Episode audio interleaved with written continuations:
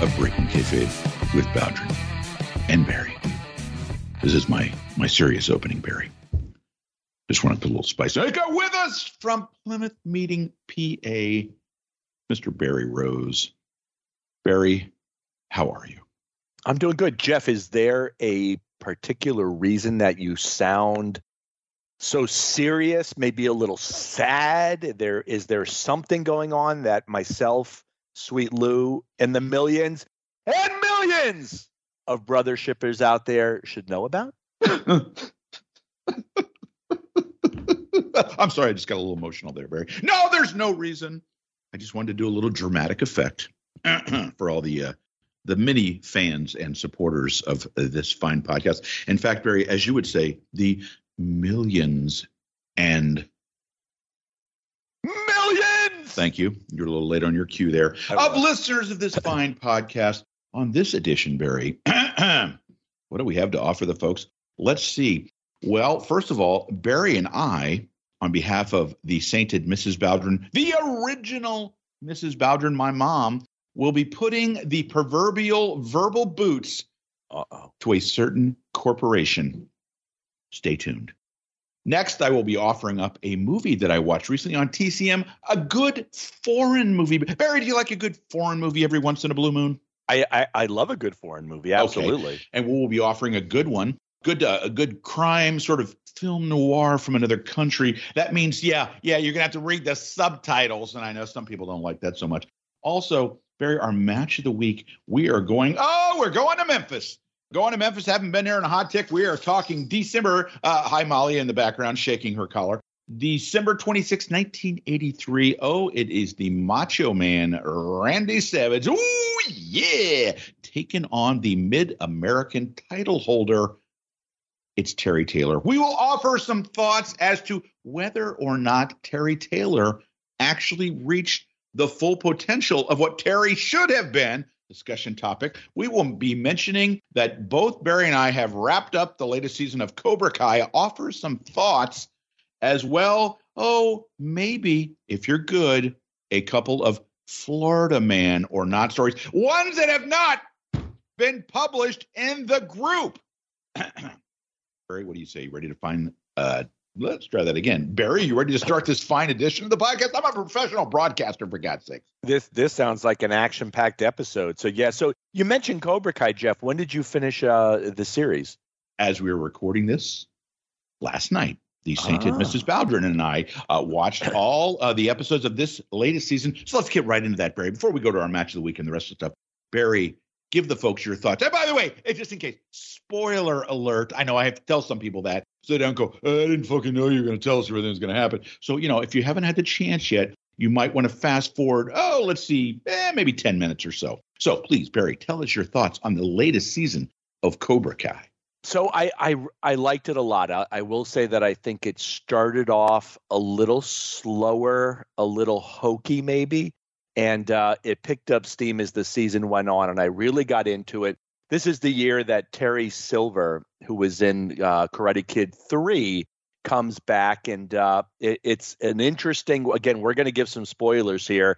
The best part about what I really liked about this year is that the clear cut black and white lines of good guy versus bad guy has kind of been erased. There, there's nobody on the show that I think is a pure, currently, a pure 100% heel or a 100% baby face. I think everybody's got something to them, but some of the big heels this year, and I think we can take John Kreese.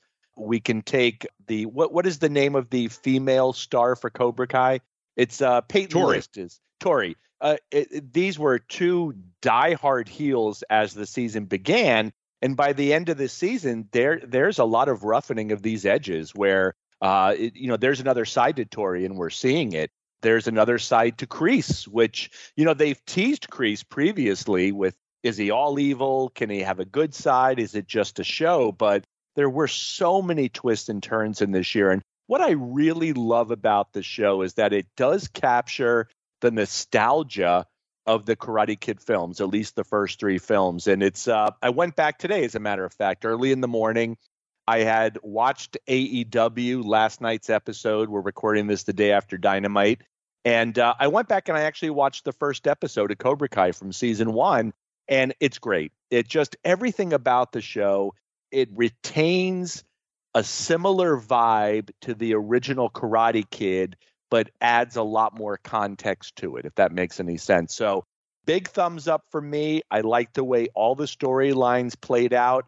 And I think the last three minutes or two minutes of the season finale for this year has already set the tone of exactly what's going to happen next year. So I'm real excited about that.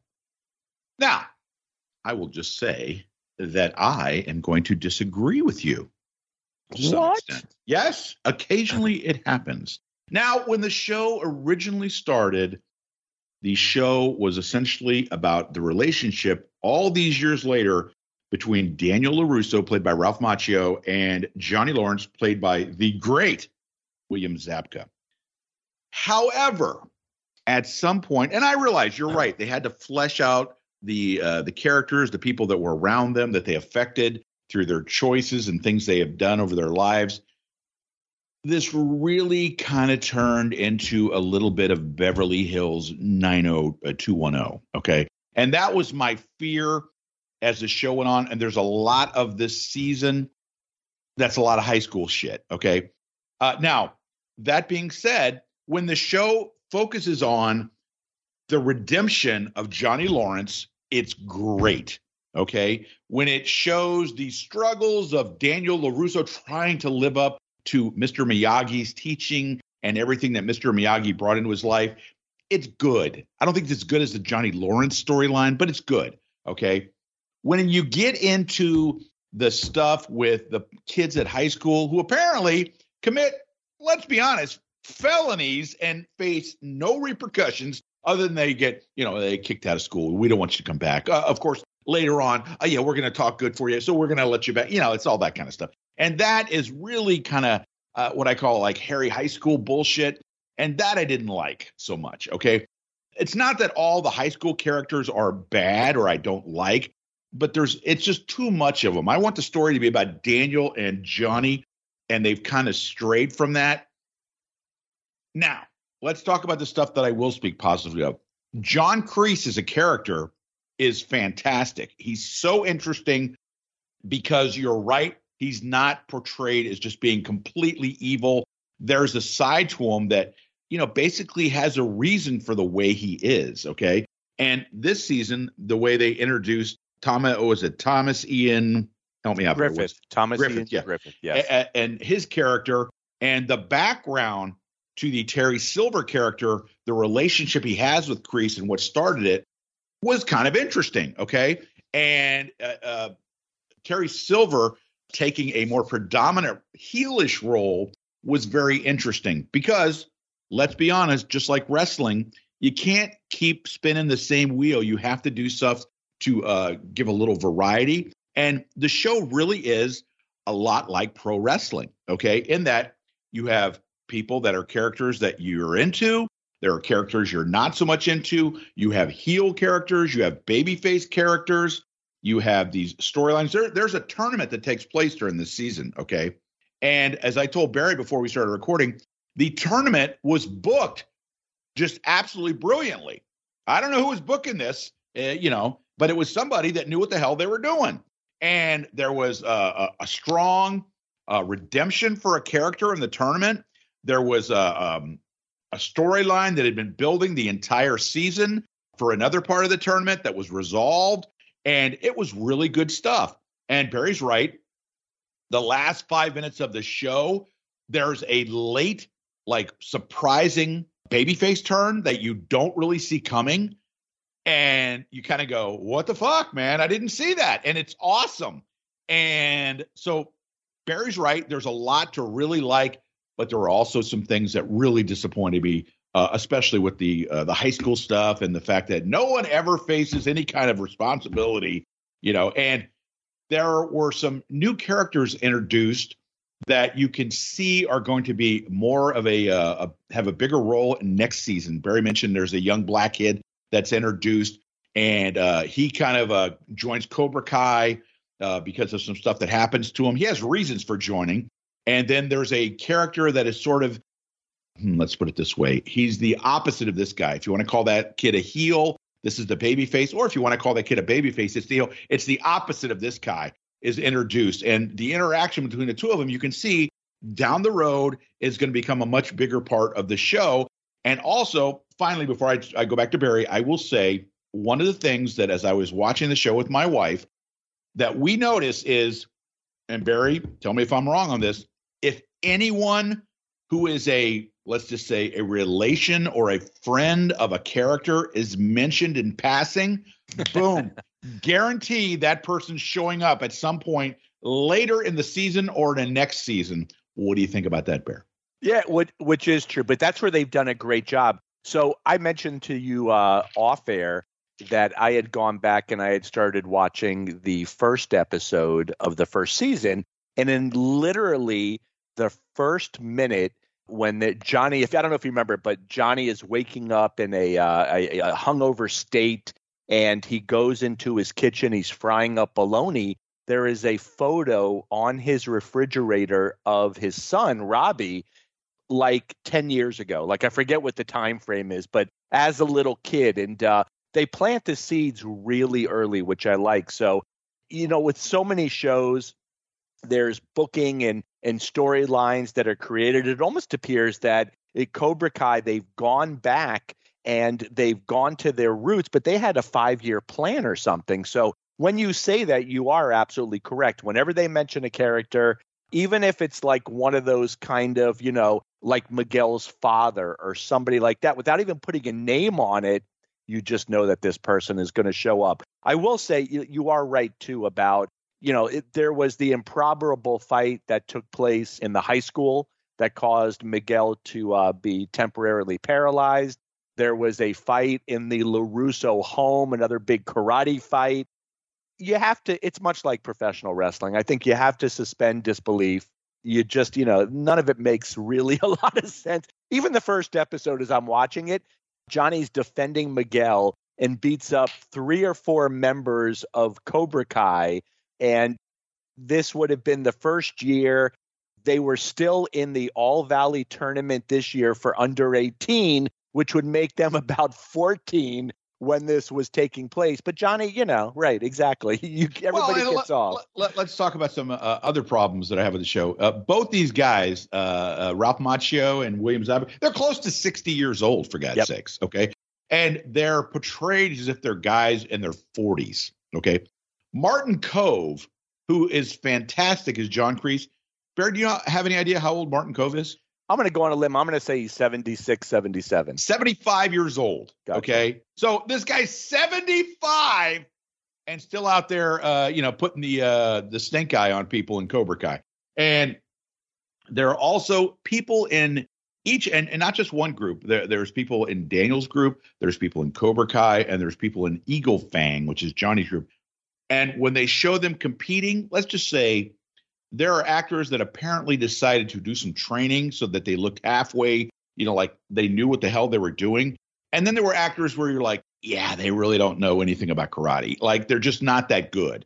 Uh, I, I'm just going to put it out there. Daniel's daughter, the actress that plays her, doesn't know a fucking thing about karate. Or if she does, she does a really bad job of pretending to know what she's doing because she's the one person that I, every time I watch her, I go, uh, this girl doesn't look like she knows anything about karate. Now, let's talk about something that I haven't mentioned yet. The absolute worst part of this season is during the all. No, let's remember All Valley.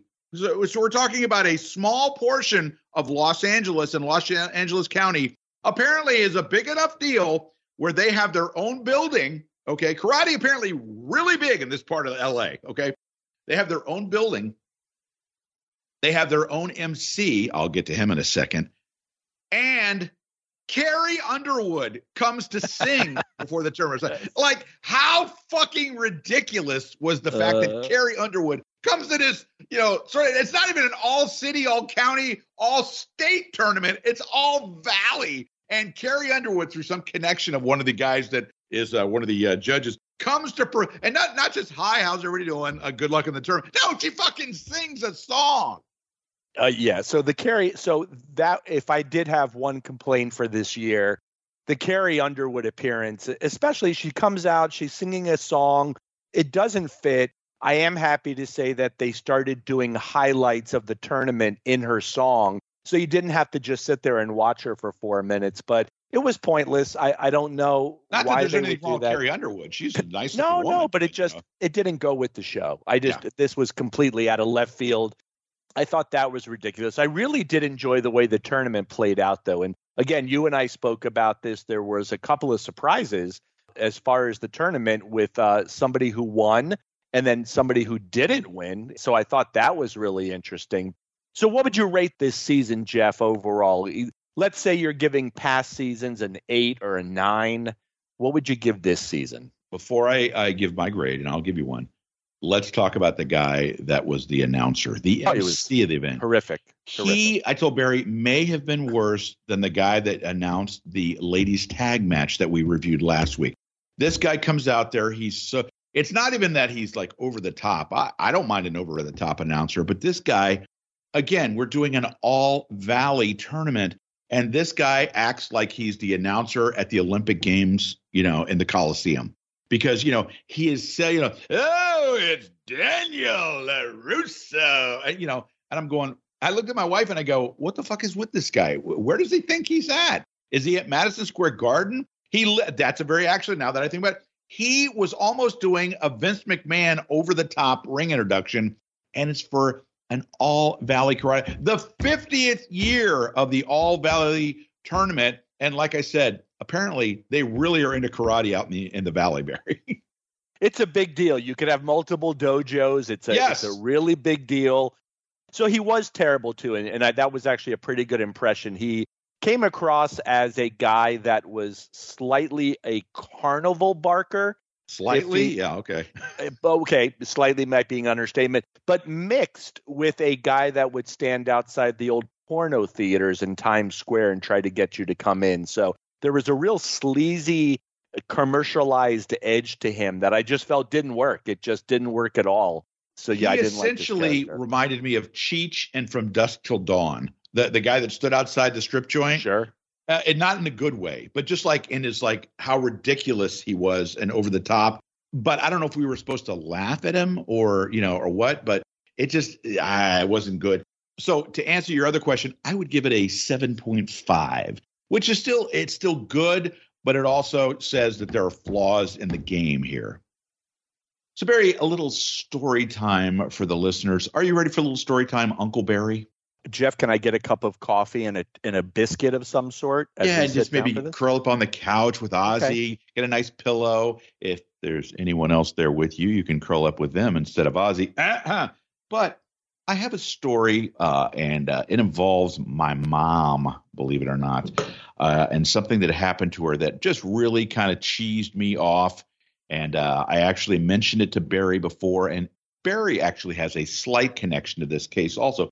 So let me just tell you, my parents were for I want to just say more than years, it was decades were members of the Hilton Honors uh, point system. Okay. And what that entails, uh, Barry, chime in if I'm saying anything inaccurate. Uh, as you go and stay at a various Hilton uh, hotel, and there are, what are some of the other ones besides uh, Hilton, Barry? Like, Well- what are some of the other hotels that are involved in the Hilton chain?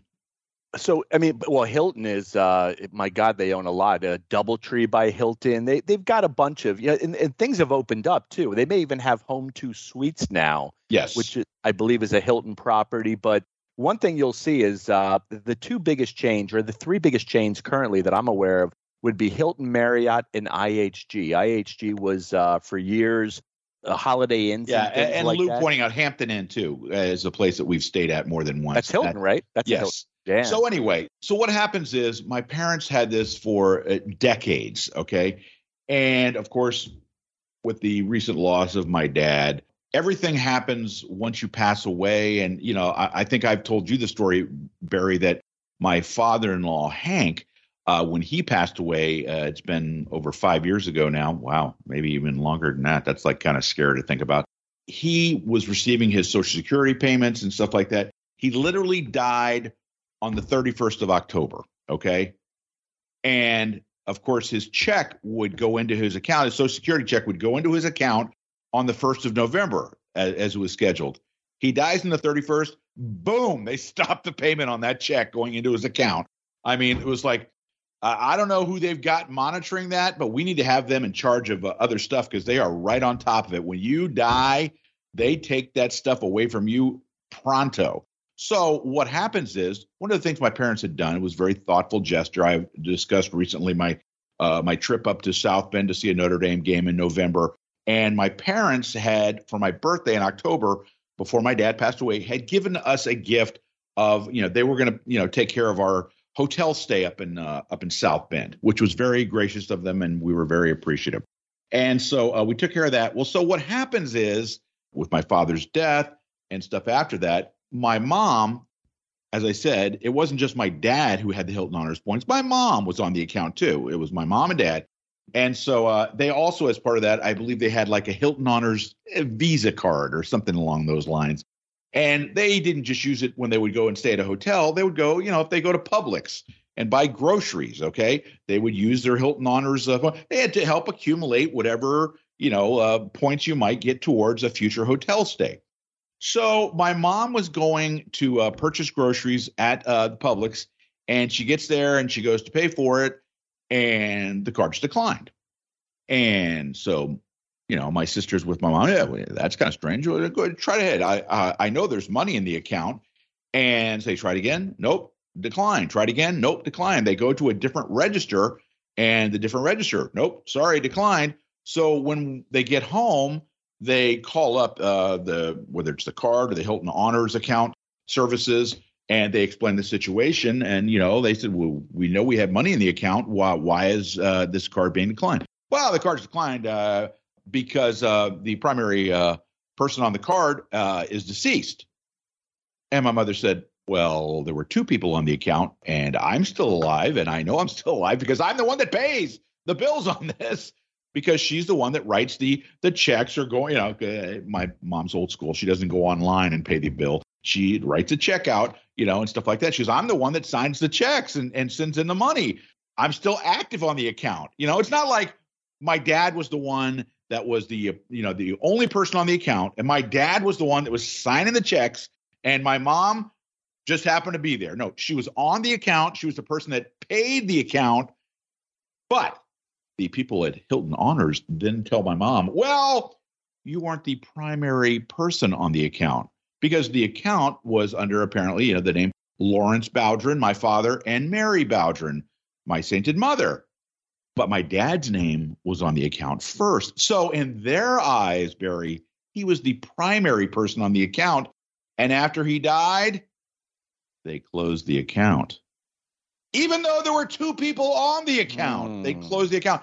And not only that, Barry, guess what else they did at Hilton Honors? Oh, they took away all those points they accumulated over the decades of time using Hilton Honors.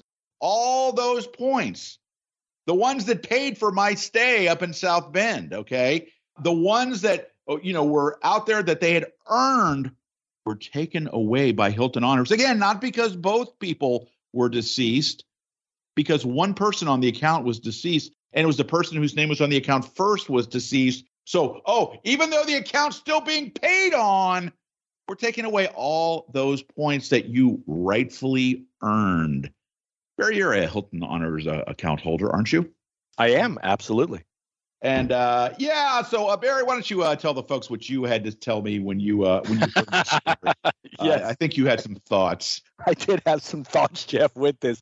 So, uh, first questions asked with this too.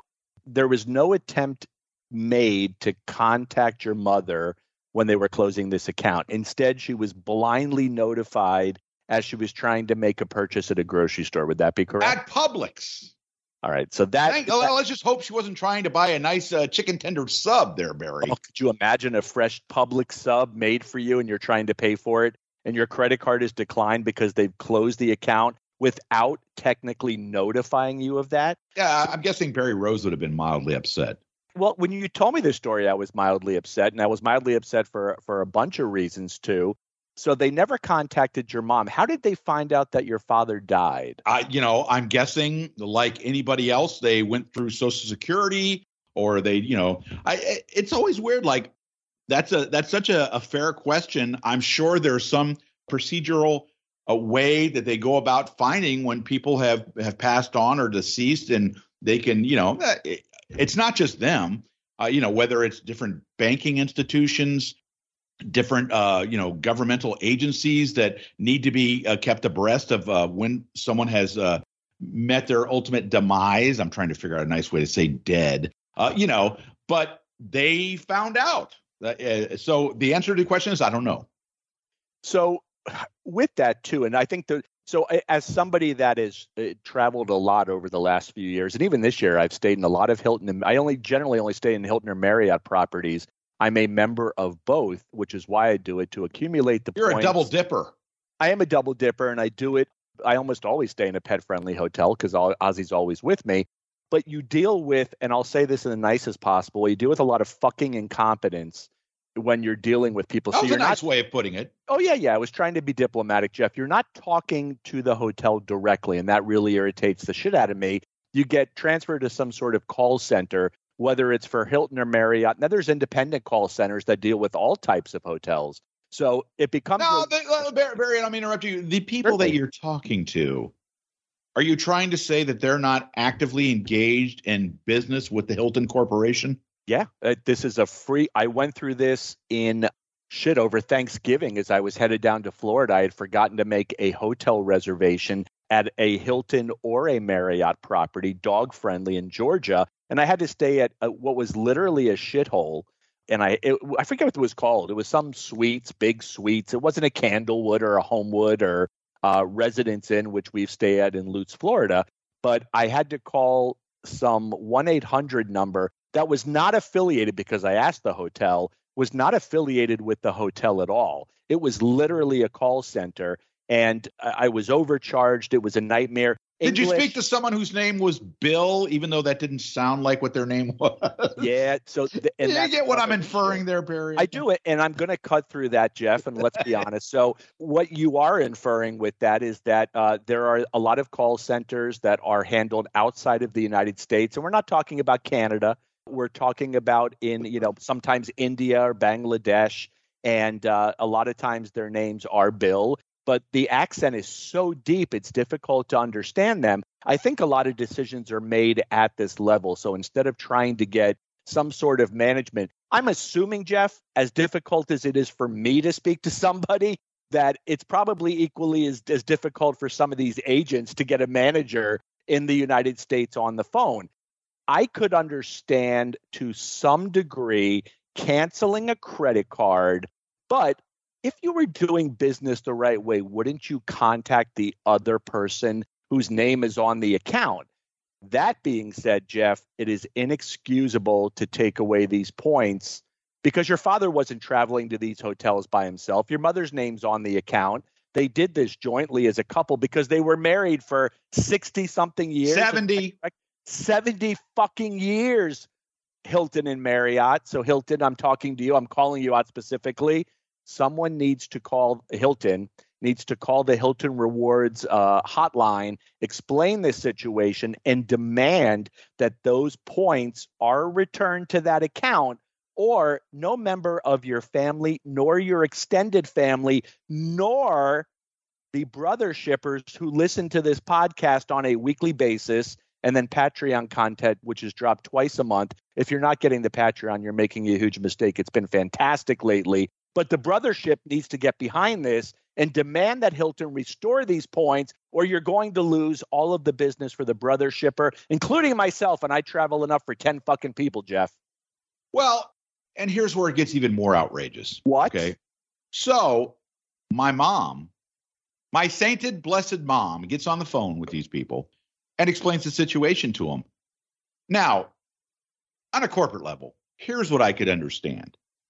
Oh, Mrs. Bowdren, there's been a, an incredibly horrible mistake that's happened.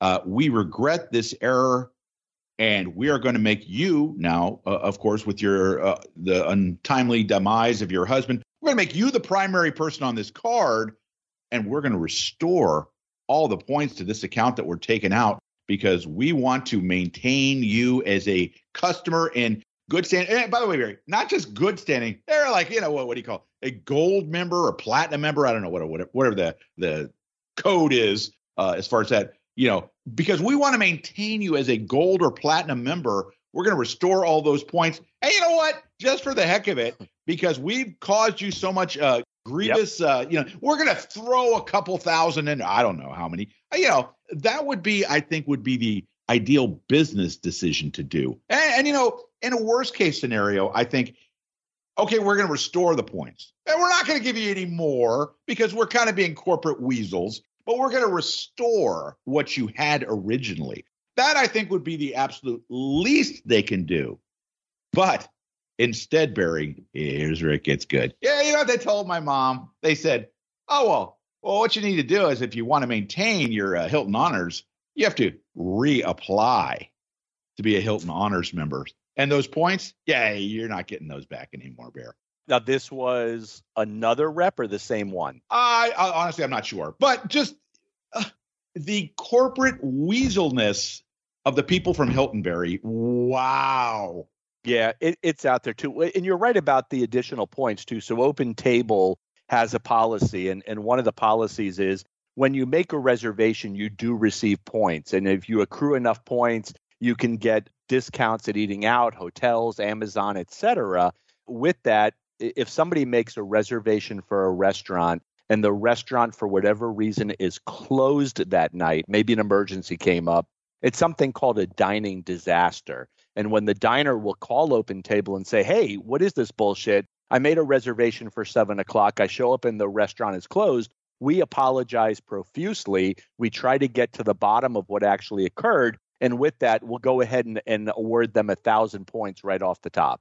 Just as a way to say we're sorry. And, and again, no harm, no foul to us, right? Doesn't do anything. Hilton needs to do this with your mom. And if there were 10,000 points in your mom's account, there need to be 11,000 points in your mom's account. This is an easy fix for Hilton. Again, I believe that uh, if your mom and possibly your sister or even yourself, Jeff, if you speak to someone who is in management, I, you don't want the flunky on the phone because they will give you the runaround and you'll go in circles. You need to speak to somebody who's a manager and a higher up, and this needs to be handled immediately. Please get your manager on the phone. I'm going to sit here and I'm going to wait. Then this should be rectified. If not, I'm not staying in any more Hilton properties because I'm I'm outraged by this. Uh, and you know, one of the things that uh, we discussed uh, within the last few months was a an experience my wife and I had when we went to a.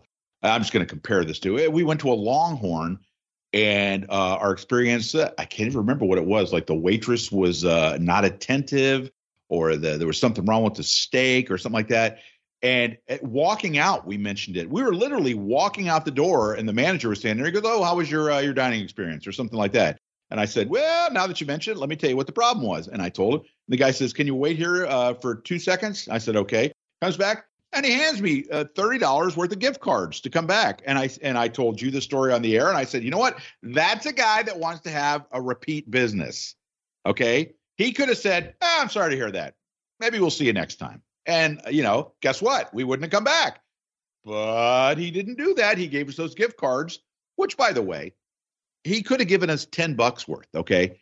It's something to show a little bit of, hey, we might have made a mistake. We really hope you'll come back and give us another chance. And that's all as a customer that really you should ask. You know, if someone has screwed up, it, it happens. You know, there there are mistakes. People are are human beings. They're they're capable uh, of making mistakes. And in this case, there was a mistake made, and by God, that mistake should have been rectified instead of being compounded, which is what they did. And you're right about that. And the way that was handled is is correct too. So one of the theories when it comes to restaurants, and I'll give you two different examples. And what he did was right because he gave you money to come back to the restaurant. So instead of refunding whatever you had paid that night because you might have walked out the door and said, you know what, bad experience, I'm not going to go back. And, and most people, I forget what the stat was, but it was something like if you have a bad experience at a restaurant, you won't go back for a year to two years. And then you may go back and try it. But by giving you gift cards, you're going to come back in and you're also going to spend more than the amount of what the gift cards are. which is going to also help him. But when I worked for Universal Studios, one of the big differences between, let's say, like a Longhorn steakhouse versus working for a big corporation like that was it was a destination is that people the average person comes to universal once every 7 years. So the idea would be how much money can we get from this group of people it's a family over the the 3 4 or 5 days that they're here? How can we get them to spend all of their money at all of our property instead of going off property to you know another restaurant or even Disney World how can you spend all of your money on Universal? Unlike the freestanding restaurant, where it's not about a one shot, it's about building a guest that's going to come back once a week, once every two weeks, once a month over the next five years. And if you have a bad experience, it's about rectifying that bad experience so you will come back. And generally, and Jeff, I think this also would apply to you and your family in a lot of ways. If you've had a bad experience at a restaurant and they go above and beyond, which means showing you that I give a shit, that I take care of your problem, and at the same time inviting you to come back and I'm giving you additional money, you are more likely to go back to that restaurant and have a good experience because you've just it, it, the old saying, Jeff, it's not about the fuck up, it's all about the recovery and it's Absolutely. how somebody recovers from. So I, am happy to hear, and I know that you've given these restaurants additional chances and things like that. And look, I've done it too. I could have a bad experience, but if it's handled correctly, and I don't ask for much, I don't want you to, you know, I, I'm not asking you to even give me anything for free, but recognize the mistake, recognize the error, and recognize the fact that, you know, we're all in the same boat these days. Money can be an issue for all of us. And if we choose to come to your establishment, and we choose to come and we and we want to drop 20 you know i went out to dinner the other night jeff and it was $140 for three people no alcohol. Uh, it was sushi which is absolutely well i can that, tell flaherty wasn't with you. Yeah exactly right exactly. But with that jeff 140 bucks for sushi it was an amazing experience as well. You'll and, get you know, you know quite frankly one of the things that uh, barry and i have talked about different positive and negative experiences we've had uh, you know whether it be in the restaurant industry or not it's that it's all about management taking care of the problems. You know, yep. Barry Barry has mentioned before that with different restaurants, you know, if, especially if it's a like a, a chain that's owned by corporations, you know, that you know individual restaurants uh, that have bad managers can be a negative experience where you go three miles down the road, it's the same you know chain, but a different manager at the new location, and you have a great experience at that location. Yep you know and that's what it's, it's all about management and eh, whether it be on a corporate level or on a local level taking care of the problem and dealing with it. So hilton and hilton honors barry myself and the entirety of the brothership are calling you out calling on you to make right by this because what you did was a dirty deal to my mom and i don't appreciate it. So on that. Let's let's get on to something new here. Uh, Barry, as you know, we've talked about movies before uh, here on the uh, Peabody Insurance. Yeah, I know it's it's it's a shocker. We've occasionally talked about movies here. So Barry, I wanted to tell you about a kind of an unusual experience I had and an unusual story that came about from a movie that I watched recently. I think I, I caught it on TCM, and it was like one of these movies. Yeah, I've said it before. Like I'll DVR a movie and I kind of forget about it. And then I'm looking on all the stuff that I've uh, DVR'd, and I'm like, oh yeah, it's like a month ago I, I DVR'd this movie. Let me see what it's about. Who's in it? Do I want to watch it? And I'll usually go to IMDb. Oh, what kind of grade do they give it? Is this worth my time? So I watched this movie, Barry, with the very unusual title of Cruel Gun Story. Okay. Cruel Gun Story is a movie from Japan. It was made in, oh, let me see, I think it was 1964.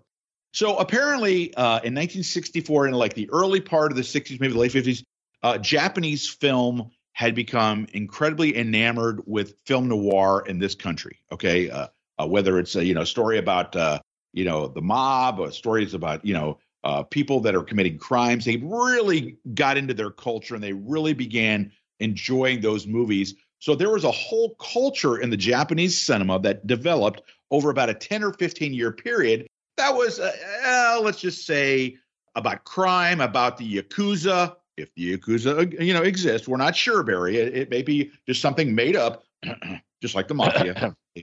so anyway, Cruel Gun Story. Uh, here's the IMDb. Uh, what do you call narrative about what is it? A convict fresh out of prison with a handicapped sister is coerced by a wealthy mob boss into organizing an armed racetrack car heist. Okay. So I started watching it and I enjoyed the movie. Uh, quite frankly, a little bit of a downer of an ending because literally, uh, no, I don't want to say that because just in case somebody decides to watch the movie, I, I won't give a spoiler what happens at the end of the movie. But what I found really interesting about this, it's a good movie. It gets a 7.1 on the IMDb scale. It's a good, uh, a good heist flick, if you know what I mean.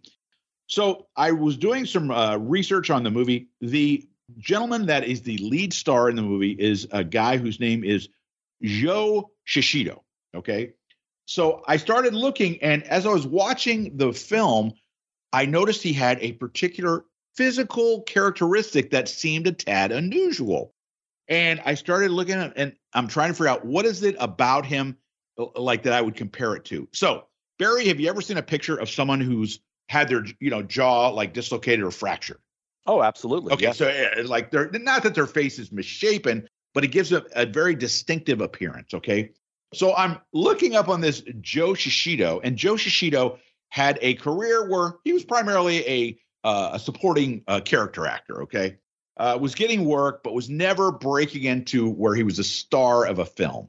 So Joe Shishido he is one that's going to grab destiny by the you know by the hand and you know pull it towards him because Joe Shishido, by God, he's going to be a movie star in Japan, right? So Joe Shishido goes to the doctor. He has implants. I'd never heard of this, Barry. Put into his cheeks. I mean, I read that. I was like, did what? What? And, and the guy has implants put into his cheeks. And so it looks like he's a guy that got punched in the face and has a swollen side of his face or a swollen jaw or has a dislocated jaw. And then apparently what happened was the guy was incredibly successful. I mean, like he made like 40 films over the course of about like five years. This guy literally must have been working every friggin' day of his life for a, a period of like five years uh, in making movies. And he was very successful. But what happens is Joe Shishido ends up getting oh here's a here's a shocker he gets typecast as a guy who does crime films okay so then later in his life he has surgery to remove the implants but because he's tired of being typecast as a guy who's only in crime movies he gets the implants removed then has another 10 year run as a character actor which is what he was before he had the surgery is that the greatest story you've ever heard, Barry? I, I never heard about this before, and it was just crazy to me. Yeah, that is pretty crazy too. And uh, what was the movie that initially that you you saw that brought Cruel this? Gun Story, which I've never even heard of. No, where did you, I, and, where'd you, you find know, this? Uh, it was on, I believe it was on TCM, and okay. it was just like when you know, like every every once in a blue moon they'll do like a weekend they'll do like uh, foreign movies or something like that. And I, you know, I love like Kurosawa films and stuff like that uh, from Japan and uh, they have movies from Hong Kong and from China and different, you know, from Europe and stuff like that. But I saw this, and you know, I bet, oh, it's a heist film. Let me let me see if you know if they do a good crime story. And because I've talked before, I believe on this show uh, about a movie that is uh, is called I want to say High and Low. That's like about a kidnapping of an executive's uh, son, and uh, is a really good movie. And it was made about the same time. It's like, oh, let's check this out. And I watched it. The movie is, I would say, it's very good. I, you know, it's not like, oh my God, uh, I'm going to watch every one of this guy's movies. It's life altering. No, it's not that. It's a very good film. And there are certainly worse ways that you could spend two hours on a rainy afternoon. Uh, hey, I feel like watching a, a heist film. Let, let's see what this is like. And, you know, of course, you got to be one of those people that can get past the captions and stuff. But there's a, you know, a lot of, uh, there's a lot of gunplay. Let's, I'll just put it that way. A lot of action and stuff like that.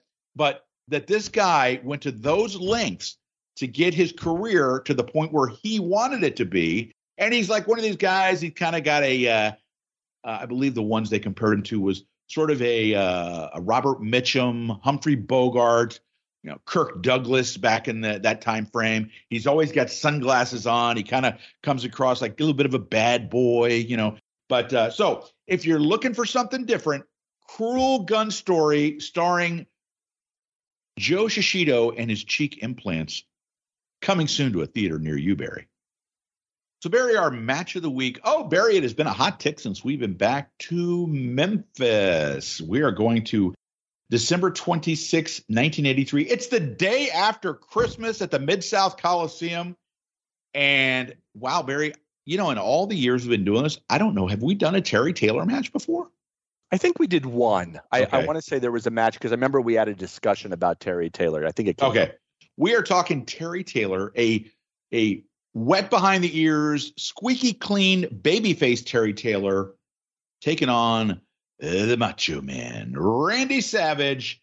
It is for the Mid America title, which is I, I got to be honest with you, it's kind of a weird name for a belt. You know, it's not. Yeah, they, I know they had the Southern title there. I mean, maybe they had an international title, but the Mid America title just seems like you, I don't know. It just seems a tad regional to me.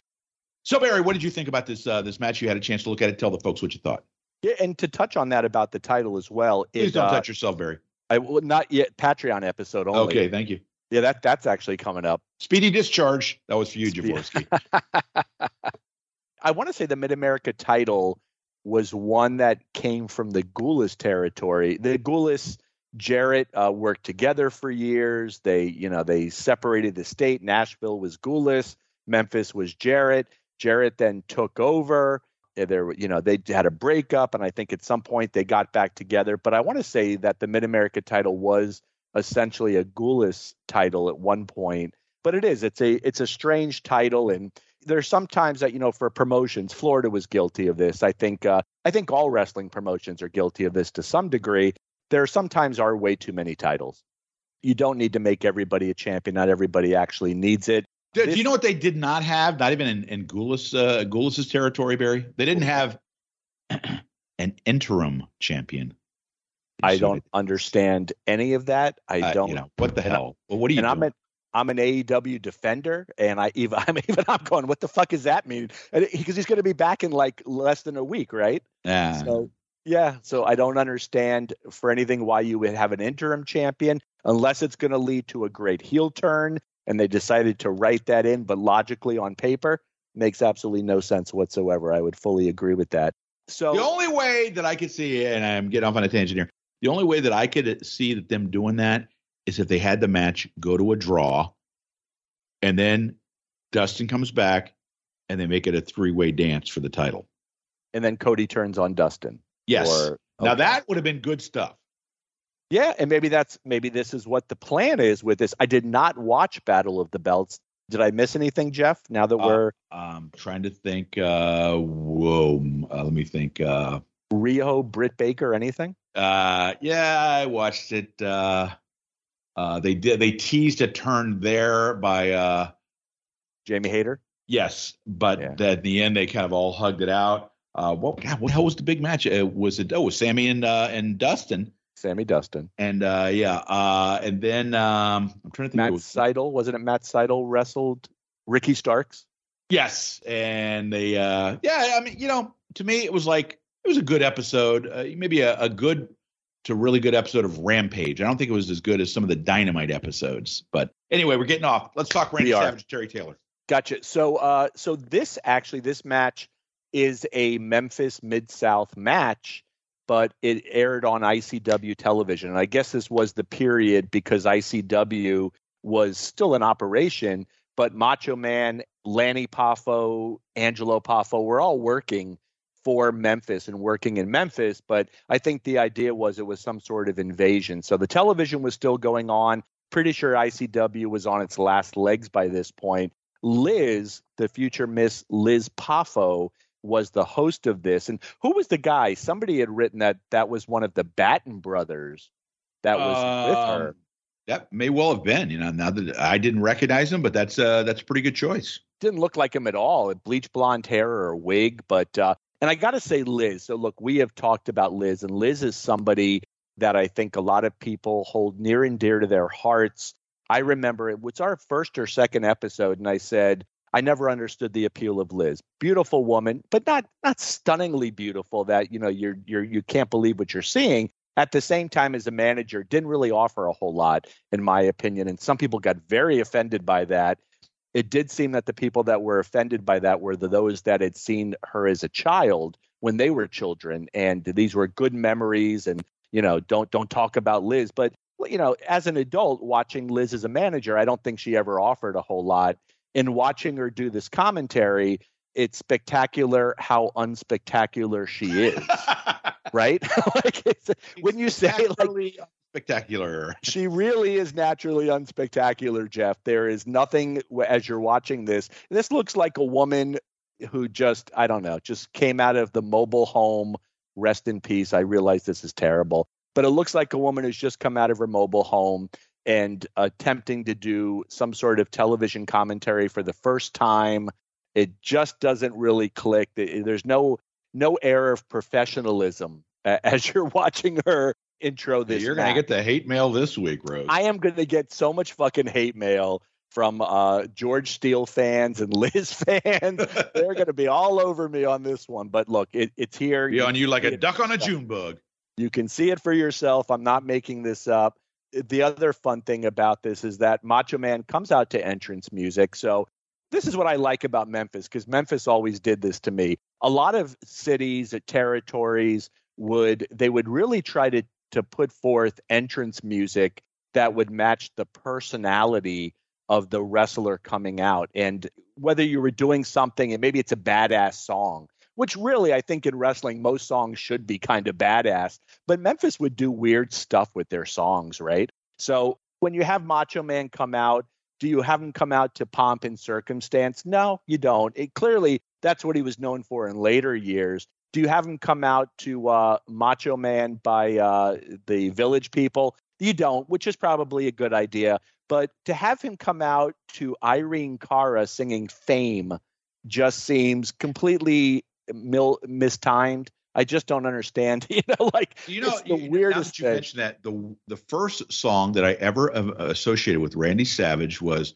they were doing the uh, the old Georgia tag team tournament that they would have every Thanksgiving, and Randy Savage was coming in. I want to say this is like 82, uh, or maybe he was 83. And so they were doing a video. Oh, you know, this guy's going to be in the tag team tournament. He's going to be teaming up with. I don't remember who he teamed up with, but it's Randy Savage. And they did the song. I want to say it was "State of Shock" by the Stones. Oh, have you ever seen that? Them doing that the video with Randy Savage? I don't recall that now. Yeah. Okay. That, that's just like sounds pretty said, good though. Yeah, when you said that, I was like, uh, that's where I thought you were going to go, and I was going to say, well, that was like the first time I ever really remember seeing Randy Savage. But please continue. Memphis, but Memphis always Memphis would do like a like their fabulous ones videos, which was very Steve Keirn, great guy, good friend, uh, could kick my ass just by looking at me. But there was a homoerotic tone when they would do the fabulous ones videos. Also, you know, they would they would like wear speedos and touch their butts together. like, shit that just like you know you would sit here and go, really? Like what? What? Who's who's directing this? What's the logic here? Wait, wait, uh, isn't this the point where I'm supposed to go? Not that there's anything wrong with that. Not exactly. Perfectly acceptable. Perfectly acceptable, but just you know a little confusing at that time. But uh, the fame Irene Cara never became a big star like she was supposed to, and uh, maybe this is one of the reasons why.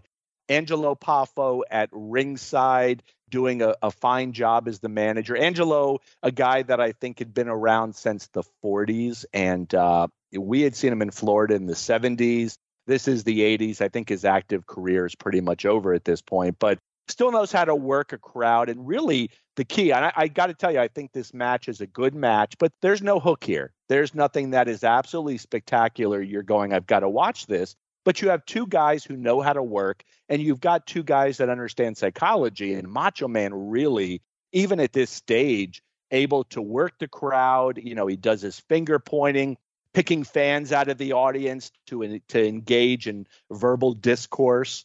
What I did like about this match, there's some chain wrestling here, and there's good chain wrestling. You got two wrestlers. That that's the key right here. You don't have two guys that are that know four or five moves. You have two guys that can do wrestling. So there's some good chain wrestling with this. Interesting spot. They're on the concrete, and Macho Man is looking to pile drive Taylor on the concrete. Jerry Calhoun does some leg lock where he blocks Taylor's leg so Taylor can't go up in the air, completely blocking the pile driver, which is interesting to me because I must have seen growing up in Florida a lot of guys get pile driven on the concrete. No referee ever got involved, ever tried to stop that. So I thought that was uh, interesting. I did think when the finish came that it was kind of rushed. It, was like they announced the time and all of a sudden, bam, like they go right for the finish. And the finish is in some ways unspectacular. I, I don't want to say it's a bad finish because it's really not, but at the same time, I think that maybe they thought they were going to go a little bit longer with this match. I have some questions, Jeff. I have two questions for you, and then a statement. Apparently, oh, this oh, match took a, place. A statement. Same, oh yeah, I'm going to make a statement. statement. You want to go on the record with the statement, Mister? I'm, gonna, I'm, going on the record. Sweet Lou, we, let's make sure we're getting this right now. We're going to go on. This match, Jeff, occurred the same night that Bob Backlund beat the Iron Sheik for the WWF title in Madison you, Square Garden. You got that backwards, by the way. Oh, did I? Sorry. Iron uh, Sheik. Uh, the night that Iron Sheik. Somebody. It was. uh You know what it was? It was quintessential, Jeff. It was. only you and Lou understand that at the moment. It was a quintessential spot, but yes, the night that Iron Sheik won the title in Madison Square Garden, also taking place on a Monday night, much like the Memphis uh, shows did. So I know we've talked about this previously. I, I thought we should just touch upon this. Terry Taylor, a career that never went as far as it potentially should have gone, I believe, because he's a douchebag or was a douchebag. And uh, I say that there are a lot of stories out there. Taylor, so physically, the guy had the looks, he had everything going for him, was in good shape, had a good look, a very handsome guy could work in the ring, could even cut a promo. wasn't going to cut a, a, a, crazy promo, but could cut a promo. But there are legendary stories about him being a douchebag, a dick, and rubbing people the wrong way. I have to tell you, I have one of those stories as well. I was in Georgia in 1980, and Taylor had spent a few months in 79 in Florida, and then in 80, he had moved up to Georgia and uh, I think there was a match, Terry Funk versus Terry Taylor on TBS. He was a rookie still or green. He wasn't getting much of a push. We were there for the uh, WFIA convention. This was where uh, the turn with Dusty Rhodes in the cage with Ole and the the Andersons and Ivan Koloff, the Assassins, all that took place. And Taylor was out in front of the dressing rooms. And I don't think it was Atlanta. It was probably one of the spot shows. And a group of fans some from the WFIA, and some who were local to Georgia and probably not smart to the inner workings of wrestling, went up to Terry Taylor and said, Mr. Taylor, can we get your autograph? Very politely. And he looked at the fans and he laughed and he said, I'm not signing autographs tonight. Don't you know who I am? And again, this was not a big star. This was just a guy being a dickhead. And uh, that was the only it was the only time I was ever near Terry Taylor. But I saw it.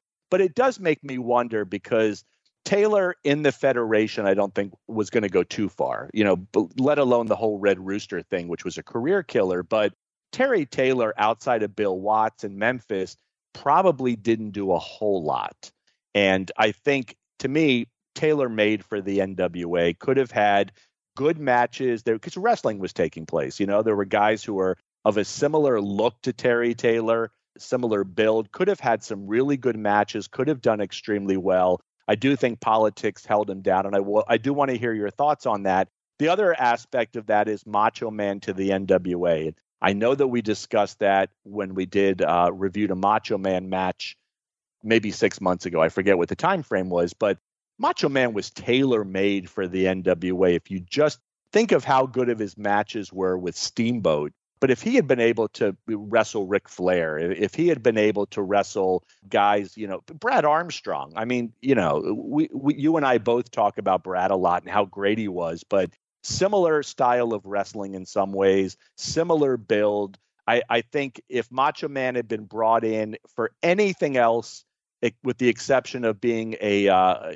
being the guy who's taking the elbow from Dusty at that stage, even Magnum TA, whatever it was, I think Macho Man could have made a great impression. Everybody does like to talk about the politics that occurred in the WWF, but I think the NWA is equally as guilty when you stop and think about it. And Dusty Rhodes is really the oh, person yeah. that I'm pointing out. And it's a shame because you could have done Steamboat. They let Steamboat go to the Federation because he wasn't one of Dusty's boys, which I mean, you know, my God, how do you justify that? So What I do want to hear after you review this movie, or even before Jeff, your thoughts match. on the match, your thoughts on Macho Man to the NWA and Terry Taylor. Should he have been more in his career, or did he reach where he was supposed to be? Uh, I think Terry Taylor was a guy whose total was never the sum of his parts. Uh, there was a lot more there that uh, Terry Taylor could have become. And I think uh, in order for that to happen, he would have had to have been a heel much earlier because let's be honest, if if you're kind of a douche, you're going to have a hard time projecting, uh, you know, a baby face to the general public. Now, let, us be honest, there are guys out there that have made a career uh, as a baby face that were complete douchebags, but they have a way of being able to mask their douchebaggery. I don't know that Terry Taylor, because he was such a natural heel of his own right, I don't know that he did a good enough job. And you gave a fine example there of someone just being a douchebag for the sake of being a douchebag, which I think we've now set the all time record on this show for the most times using the word douchebag. So I think if he had been made a heel uh, maybe earlier in his career, maybe in Mid South before he came back, uh, you know, he, of course, he made the turn with Eddie Gilbert and stuff, and that was like uh, I want to say 87 ish, 88 ish. But I think if he had, if that had happened, you know, like say 85, if Bill Watts had made the decision to turn him. But let's remember at the time that Bill Watts was trying to find somebody to replace Magnum in the same way that he was trying to find people to replace JYD. And Terry Taylor was the guy that he wanted to replace uh, Magnum. And uh, he succeeded to a certain degree, but not. Uh, you know, he didn't become the level of a star that Magnum was in, in Mid South, much less what he was in, uh, you know, in Crockett you know, Randy Savage, if he had gone to Crockett, you know, maybe 83 ish, something like that, would he have been a success? I think he would have been, but I think with Randy Savage, there was such a built in paranoia in, in, his career that was just became part, a central part of his character. You know, uh, all the stories, you know, you uh, having put the boots to poor Liz Hulette and, uh, you know, declared her to be really not that big a deal. I'm just waiting for the blowback from the listeners on that one, Barry. But um, you know, sh- that's the only thing I can think. Would he have been a success in the ring? Yes. Would have eventually he have derailed? And first of all, he would have derailed himself because he was not the politician that somebody like you know, oh, Dusty Rhodes. If Dusty Rhodes is in power, okay, there's a reason why Terry Taylor never became anything was because Dusty harbored some sort of grievance against him. And we've talked about what happened on this show. So if Randy Savage comes in, if Randy Savage doesn't immediately start toeing the company line that Dusty Rhodes is the greatest athlete that's ever lived, and now he's the greatest wrestler, and he's he should probably be getting the strap. You know, if he doesn't do that whole thing, the way that Dusty, to a certain extent, expected people to do, is Dusty going to want to push him? No. No matter how much you know, Dusty was a prime example of a guy that could be a great booker or he could be a horrible booker because he would literally cut his nose to spite his face. And he did that more than once. So now getting back to this match, I enjoyed the match because let's talk about the three main components of this match. Number one, Randy Savage was absolutely on fire. And, you know, to your point, you could see this guy's going to be a star if he wasn't one already. I mean, he was a star on a very small level in ICW. He gets to Memphis, which is a slightly bigger level. He was a star and was going to be a star there for a couple of years. And to his credit, when Vince brought the guy in, he made the right call and he turned him into what he became, you know, this iconic figure. And the the fact that this guy was able to get over to the extent he did, uh, when you had Hulk Hogan still at the height of his appeal, is a testament not only to Vince McMahon's promotional abilities, but it's a, a, testament to Randy Savage's abilities too, that he was able to get himself over like that. He was just so what's the word I'm looking for? Uh, like schizophrenic in this match with Taylor, you know, like where he goes outside the ring and he's getting into it with the fan, and then he jumps back into the ring and he's like, he he literally is, uh, and I have no idea whether this was part of it or not, but he just came off like a guy that was so amped up on coke that he didn't know yeah. what to do with himself, you know. And I say that because I don't know if that was the uh, case. So I'm saying it as a positive because he came across just so out of control uh, in a positive manner that he was spellbinding. Number two, I'm not going to mention Terry Taylor. Angelo Poffo at ringside, you know, really adds a, a presence of menace to the managerial role that we didn't always see. You know, you're more used to seeing the manager that gets his ass kicked or takes the bump, where Angelo comes off as a guy that if he hits the opponent that gets thrown out of the ring, he's going to do some damage to the guy, you know? And he's not one of these former wrestlers who's out there just collecting a paycheck and doesn't really do much. Angelo's, and of course, it's his son that he's watching. He's very actively engaged. And I really thought he came off very well on this. What do you think of Angelo? Oh, I thought he came off fantastic this yeah. Week. Absolutely. It was good stuff. Uh, Barry's right. Was this a, you know, a top 100 match? No, but, uh, well, uh, the match is almost 40 years old. There's a title change. Let's just say that. Okay. And uh, so there's that that's significant about the match. Uh, is this the greatest match in the hif- history of Memphis? No, but it's always fun to go visit Memphis to watch them. Uh, I will disagree with Barry. I don't think that Liz uh, was the best looking woman that ever lived, not by a long shot. Was she a very attractive woman? Yes. On the scale of women in the wrestling business, I think she's got a very strong case for being one of the better looking women in the history of wrestling. Uh, you know, maybe that's a low bar, maybe that's a high bar. I don't know. It depends on your point of view. But uh, I don't think that you know, a- as a broadcaster, I'll agree with Barry. She she's she's not the greatest broadcaster ever lived. But if you remember, she hardly spoke in the WWF. You know, that was part of the character was that she was this silent woman, almost a tad on the mousy side. Uh, that was her character. But here you get to hear her talk, uh, you know, as an announcer, and you can see, quite frankly, why they didn't make her an announcer. So, but did no, you, the, Jeff, did you find her? It, it almost seemed. So what I got, she's wearing either a jacket or a cape or some sort of schmata over her shoulders. That's the first time we've ever used the word schmata. It is. Why don't you, for for the unintelligent uh, among us, explain to us what a schmata is, Barry? So, so, and maybe Lou can correct me if I'm if I'm incorrect. I believe so. It's a Yiddish word. Oh, so you're going to Lou for the Yiddish translation? Oh, absolutely. Lou is my go. I Jeff, it'll be Saturday night at like midnight, and I'm like calling Lulu. I need a Yiddish translation for this word. He's my go-to guy, 24 hours a day. But she, a shmata is like a big covering it, nothing that would uh, accent her figure in any form. It's just like a it's like a big tent over her body, but she appears to be wearing some sort of schmata. She's not made up. There's no. She just looks like an average woman with this, and not overly attractive. There were times she I thought in WCW, which was really some of her last work, I thought that was the prettiest she had ever looked. But I just didn't think here she looked like anything, and certainly there's no charisma or anything indicating that she should have been broadcasting. I will say, uh, as far as I'm concerned, the dressed up in the evening gowns, Liz was not as I don't know, is hot the word. I liked her better in WCW when she kind of a little dirtied up, you know.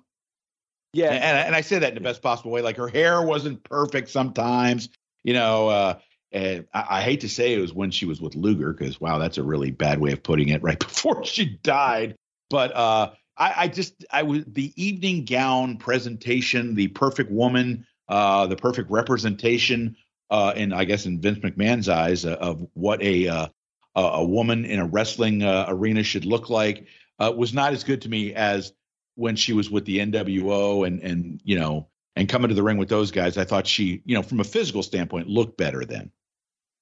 Yeah, I would say so too. Again, Liz to me, I just never, you know, I don't know. I I think especially at that stage, I was much more of a Missy Hyatt person. Though Missy's not really into us, I was into Missy. uh, nicest way to say that. Maybe she thinks uh, we're geeks. Yet, so do you want to discuss that briefly, Jeff? Since uh, uh we've opened that door, do you want to discuss it? Missy has this habit when she reviews matches on Twitter is uh, if uh, it's uh, I mean, oh, the Road Warriors are taking on a couple geeks, which I find incredibly offensive as someone who was in the industry that Missy would call to uh, carpenters, to job guys, whatever. Uh, he, she calls them geeks. Maybe it's some term of endearment uh, in her mind, but I just think that's kind of disrespectful, Barry. What do you think? Yeah, so I think it's really disrespectful, and, and I I think uh, I because you're never going to hear let why don't we say we'll take Jerry Brisco, right? Living legend, guy that was around for over 50 years in the business. He's not going to call guys that that stepped into a ring geeks. It, it is disrespectful, but it's disrespectful if you also consider Missy's alleged history in her past because there's a lot that's there. And uh, to refer to people in the wrestling business who truly contributed in some form to have them referred to as geeks really is bizarre. It just doesn't make sense to me. You sent that to me, and uh, I was shocked. But hey, sweet Lou checking in, Jeff. You saw this. Google defining a schmata as a ragged or shabby garment. I'll go with that. I've already uh, I've already got it out uh, as uh, this is the schmata episode. So there you go. Brian's gonna love that because he'll know what it means. Barry, I know one thing that you love more than anything is a top 10. Uh, no, no, we're not going to do that this time. What we are going to do is something, Barry, that I know you love. It's time for Florida Man or Not. Oh. oh, we haven't done this one in a while. And sources tell me, Barry, that a certain hmm, moderator of our own group may have sent you a Florida Man or Not story for my benefit. Is that true? That was true. Yeah. Son of a bitch, Mark Hurtwick. Yeah. So um, there you go. But anyway, so I have a couple. For, how many do you have? Uh, besides, I don't have do any. I, I think the one that that Mark actually, if I'm correct, the one that Mark actually offered wound up being posted in the group, which is what he was commenting. Which is why we don't want people to do that. If you have a good story, please send it to either Barry or myself so that we can include it in the show while giving you credit. But instead, no, selfish person has to post it in the group, and then I go, yeah, yeah, see, there you go. All right. Well, it, hey, in Mark's defense, I don't think he was the no, one no, no, posted I, it. I, agree. Yeah, I yeah. agree. Yeah, so, anyway, so I will say, Barry, I have two that I will throw at you, and okay. l- allow me to give credit to uh, the Obtuse Angles podcast, which I listen to occasionally, and uh, a couple good ones here for your benefit and the benefit of the listener. Are you ready, Barry? I am all ready. Let's go ahead and do this. A woman is suing Geico for $1 million after claiming she had sex and contracted an STD from a man in a car that was covered by the insurance provider.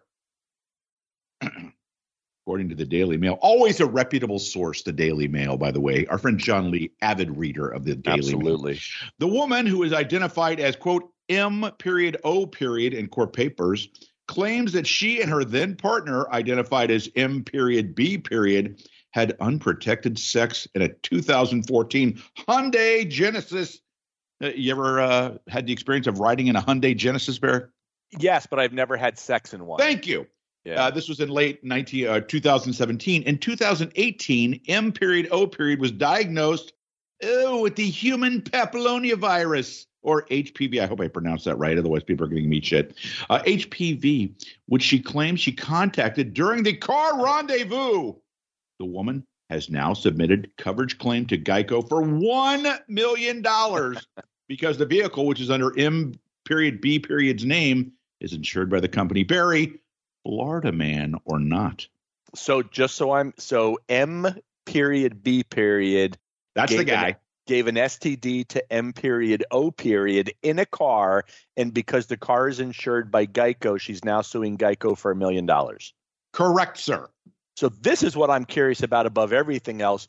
Is there a lawyer out there giving her this advice to sue the insurance I'm going to guess company? that she she had legal representation. Whether wow. or not it would be good legal representation, a complete uh, you know choice of yours uh, as far as whether you think that. But Barry, again, Florida man or not, what do you think?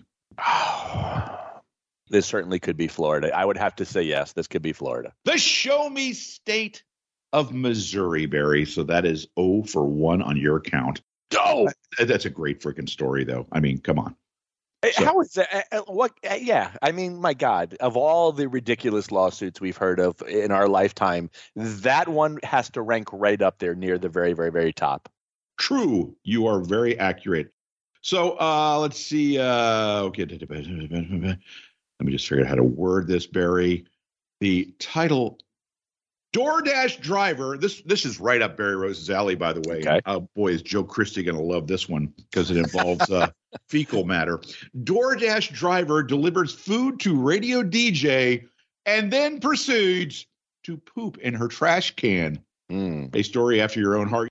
A DoorDash driver delivered some food to her apartment building and proceeded to poop in her trash can. Lisa Stanley, a radio DJ, recently ordered some food to have her delivered to her apartment building via DoorDash. Security camera footage from the apartment building shows that after the DoorDash driver, driver, it's easy for me to say, dropped off Stanley's food, she proceeded, it was a woman, by the way, which makes it even better, proceeded to head to a trash can in the building's lobby and defecate into the trash can. The DJ told the news, What I saw, I could not unsee. I was flabbergasted at what I saw. She let it go, much like you on that lawn that one evening, Barry.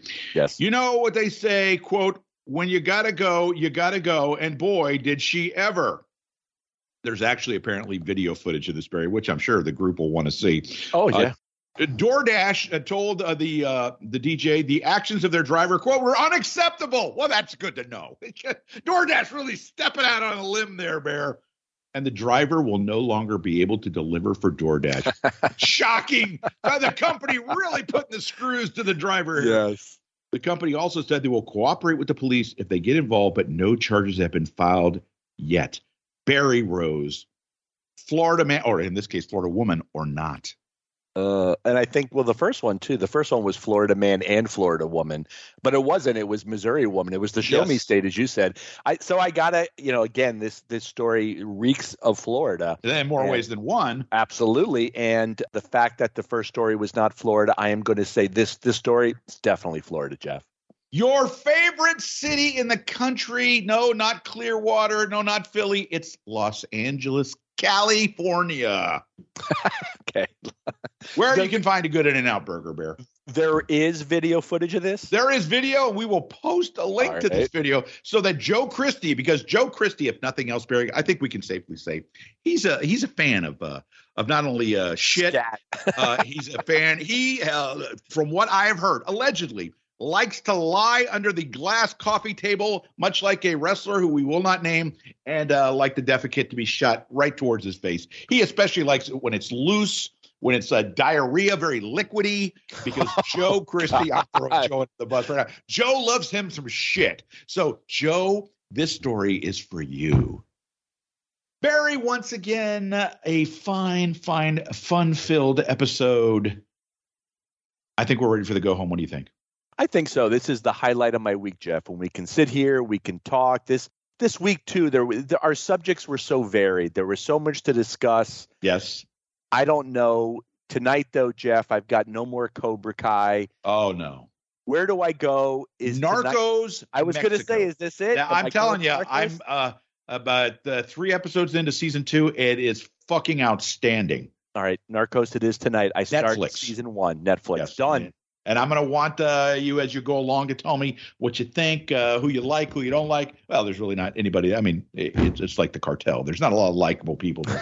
So, but I will say, on behalf of our producer, the sweet man Lou Kippelman, dealing with Roto Rooter right now. But that's another story for another time. And my co-host Barry Rose, waiting to go out to eat with his lovely daughter Zoe. I am Jeff Bowdren. We are a production of the Arcadian Vanguard Podcast Network. Take us home, Lou.